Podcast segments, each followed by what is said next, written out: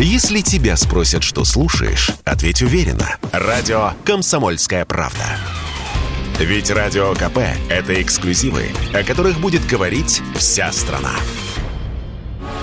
Около 40% мирового экспорта пшеницы обеспечивают Россия и Украина. В связи с последними событиями их участие в сельхозсезоне под вопросом. Украинские производители не спешат с посевной. Российский экспорт на фоне тотальных санкций из-за рубежа рискует оказаться под запретом. В результате цены на зерно уже подскочили. И не только из-за военной спецоперации. Мера для массы многих злаков, в том числе пшеницы, это бушель, примерно равный 27 килограммам. В середине 2020-го один бушель стоил 5 долларов. В ноябре 2021 уже 8, а сегодня рекордные 14 долларов. Масло в огонь подорожания добавили растущие цены на нефть. Из-за них дорожают горюче-смазочные материалы, необходимые для земледельцев. На российском потребителе это все никак не отразится, сказал радио КП экономист Денис Ракша. Ситуация с пшеницей в России будет похожа на происходящее в отечественной металлургии, считает эксперт цены на металл отвязываются от мировых цен биржевых и э, как бы будут формироваться по каким-то тут внутренним правилам, то ли исходя из себестоимости плюс наценка, то ли там еще по каким-то э, новым принципам. То же самое будет происходить с ценами на пшеницу, поскольку запрет на экспорт пшеницы из России в остальной мир будет действовать на протяжении всего 22 и, вероятнее всего, и 23 года. И все поставки, э, которые Россия все-таки захочет проводить на внешний рынок, будут одобряться правительственной комиссией. Поэтому, во-первых, дефицита пшеницы на внутреннем рынке не будет. Во-вторых, цены на нее будут формироваться уже как бы не исходя из мировых цен, которые действительно взлетели и будут повышаться еще и дальше, а исходя из внутренних принципов ценообразования.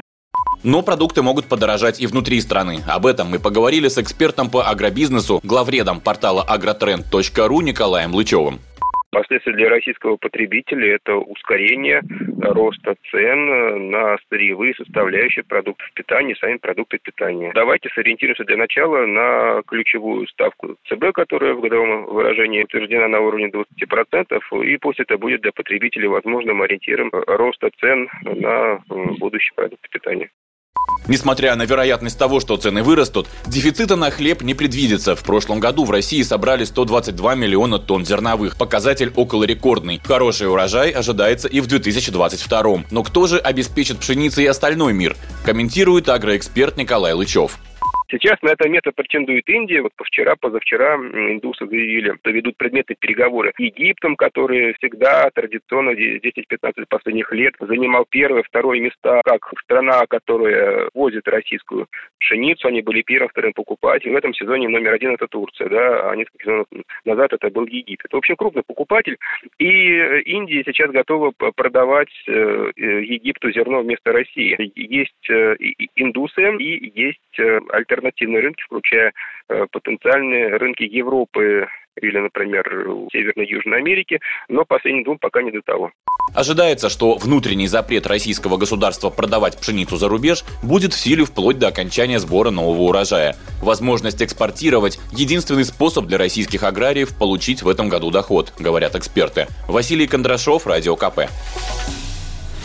Если тебя спросят, что слушаешь, ответь уверенно. Радио «Комсомольская правда». Ведь Радио КП – это самые оперативные и проверенные новости.